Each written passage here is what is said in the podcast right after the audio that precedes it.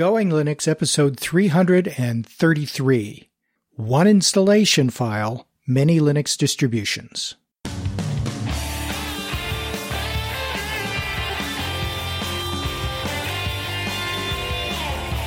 Welcome to the Going Linux podcast. I'm your host, Larry Bushee. Whether you are new to Linux, upgrading from Windows to Linux, or just thinking about moving to Linux, this podcast will provide you valuable information and advice that will help you in Going Linux. We hope that you'll find this and all of our episodes helpful in learning about Linux and open source applications and using them to get things done. In today's episode, One Installation File, Many Linux Distributions. Well, Bill is not joining us today, mainly because in his new house, he's got a few problems with electricity and internet connection, which makes it very difficult for us to first communicate and secondly, record an episode. So uh, Bill won't be with us today. Uh, if he were here, I'm sure he'd mention the new book that I have out, entitled Using Ubuntu MATE and Its Application. This book is a little less of an introduction and a little more of a deeper dive into how to use Ubuntu MATE. It's a bit longer book and goes into a lot more detail, as I said. Take a look at our show notes for a link to the book on Amazon. Now let's dig into our episode. Well, for as long as Linux has been around, or at least as long as multiple Linux distributions have been around, there's been this age-old questions of why are there so many installation file types like R P M and Deb and tar.gz and so on on Linux when Windows and Mac O S can do it with one single file type, or at least seem to be able to do that. Another way to word this question is, why can Linux distributions not agree on how to install an application? Well, I'm not really trying to start a flame war here. Seriously, these questions illustrate when you have one hundred developers working on an open source project like Linux, you probably have one hundred different opinions on how things should work. Even simple things like these generate many opinions. In which directory should applications be installed? Where should dependent libraries be installed? How should the need for two different versions of a library be handled? And so on. The fact that we have all of those various opinions has given rise to different projects that establish different standards and different file types for installing packages like R P M, Deb, et cetera. What we need is a single software packaging standard that allows all Linux distributions to use the same installation files. Three projects have taken this challenge on very recently. The bad news is that now there are three more standards. The good news is that each of these three has a plan to make a single file type that can be used to install a software package on any Linux distribution.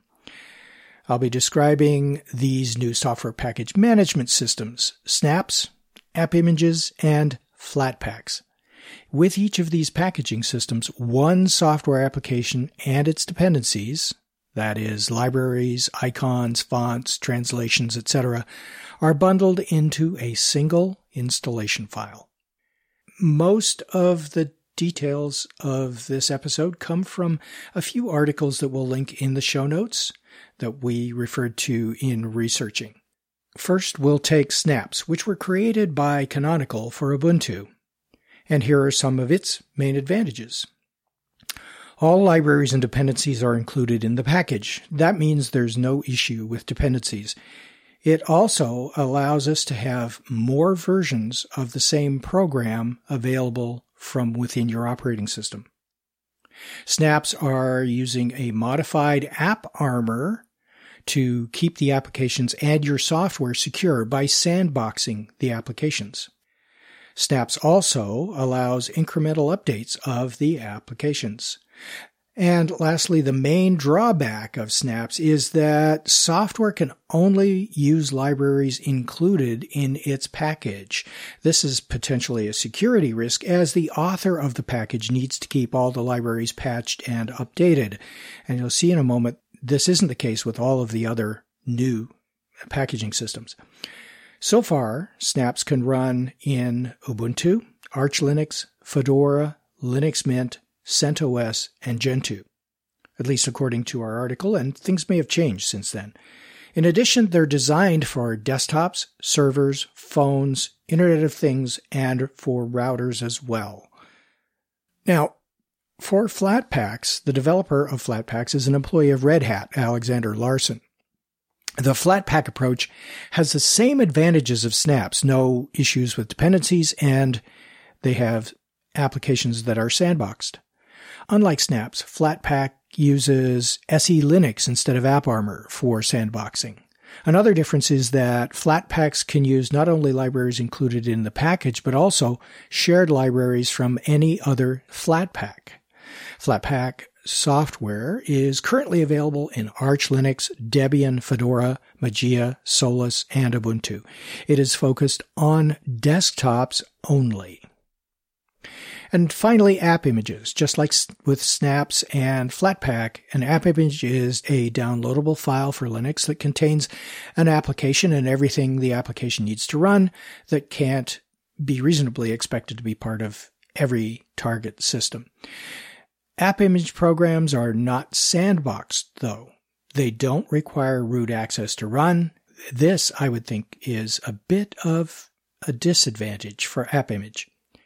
App images should be able to run on Arch Linux, CentOS, Debian, Fedora, OpenSUSE, Red Hat, and Ubuntu. Now, let's dig a little deeper into each of these approaches and how they work, at least a little bit deeper. Snaps. Uh, Snaps is a software packaging format that bundles software, including its dependencies, into a single package. The Snap packages are installed into their own directory, separate from where the Deb and R P M or other packages are stored on your hard drive. That design ensures that a package does not cause any clutter on your system and so reduces the risk of breaking the rest of your Linux system. Because Snap works on multiple Linux distributions, including Debian, Fedora, Arch, Linux Mint, CentOS, Gentoo, and so on. And of course, Ubuntu and many of, of its derivatives, such as Kubuntu, Lubuntu, Ubuntu MATE, and many others in that family. Um, according to the articles in our show notes, validation for Red Hat Enterprise Linux, Elementary O S, OpenSUSE, and others isn't quite complete yet, but it is ongoing. As I mentioned earlier, Snaps provides a secure packaging mechanism. The installed packages use AppArmor to work within an isolated system inside of your Linux operating system. This limits the security risks that come with many of the other traditional software packaging systems. The developers of Snaps have the Snapcraft platform to easily bundle their software into a single package that works on different platforms such as mobile, P Cs, servers, and Internet of Things devices, I O T devices. The main objective of Snaps and all of these new packaging systems is to do away with difficulties in the packaging process around creating packages for multiple operating systems and to improve the handling of the updates by users as compared with the methods we've used on Linux forever. Digging in a little bit more to AppImage, AppImage works in a similar way to Snaps. An application and all of its dependencies are all in a single file.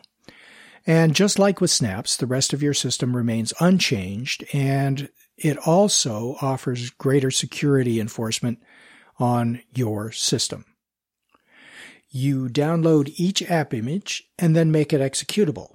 Then, if you don't want to leave those app images in your downloads folder or downloads directory, then you can move them to home.local slash bin or home slash bin on CentOS and Red Hat Enterprise Linux and Fedora When you log in, the script home slash dot bash underscore profile is executed, and this script adds the home slash dot local slash bin and the home slash bin directories to your path. And so any executables in those folders will run simply by typing in the name of the application, or in this case, the name of the app image.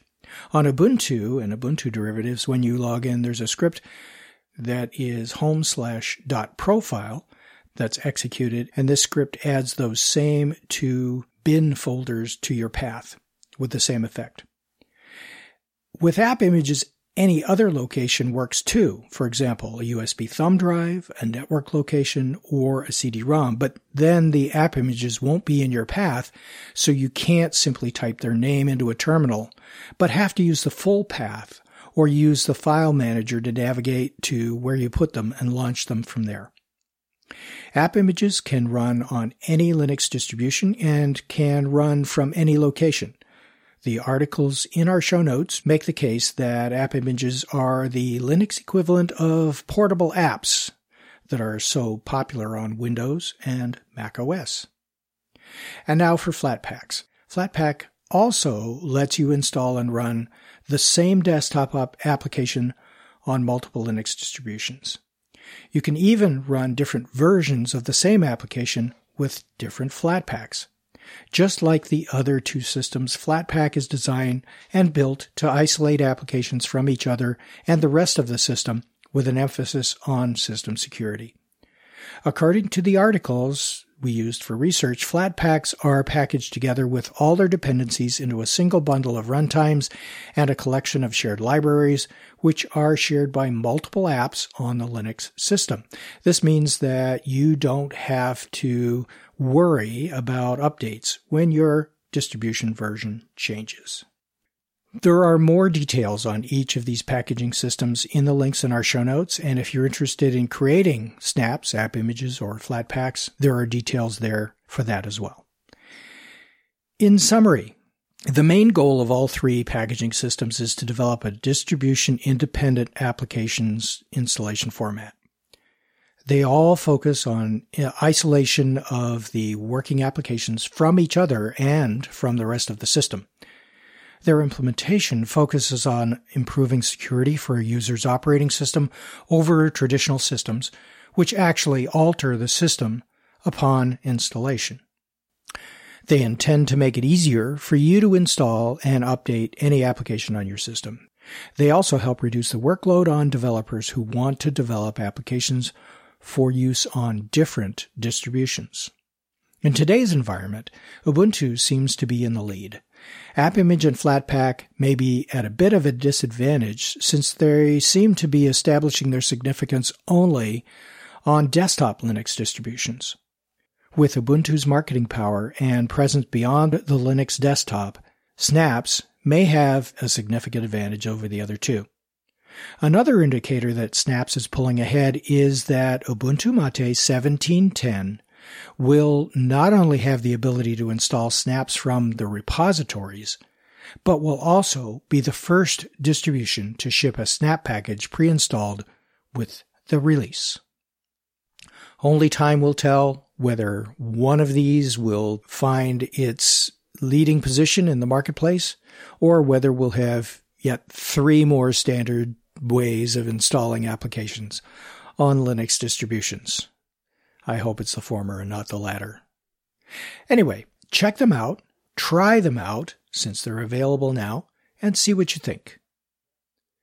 Our next episode will be listener feedback. Until then, you can go to our website at going linux dot com for articles and show notes, as well as links to download and subscribe.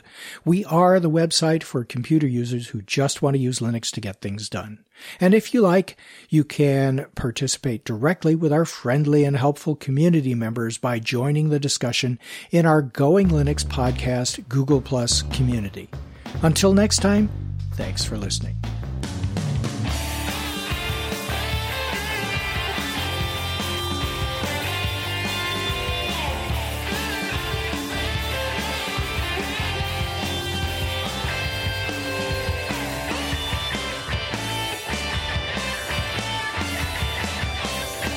Theme music provided by Mark Blasco at podcast themes dot com.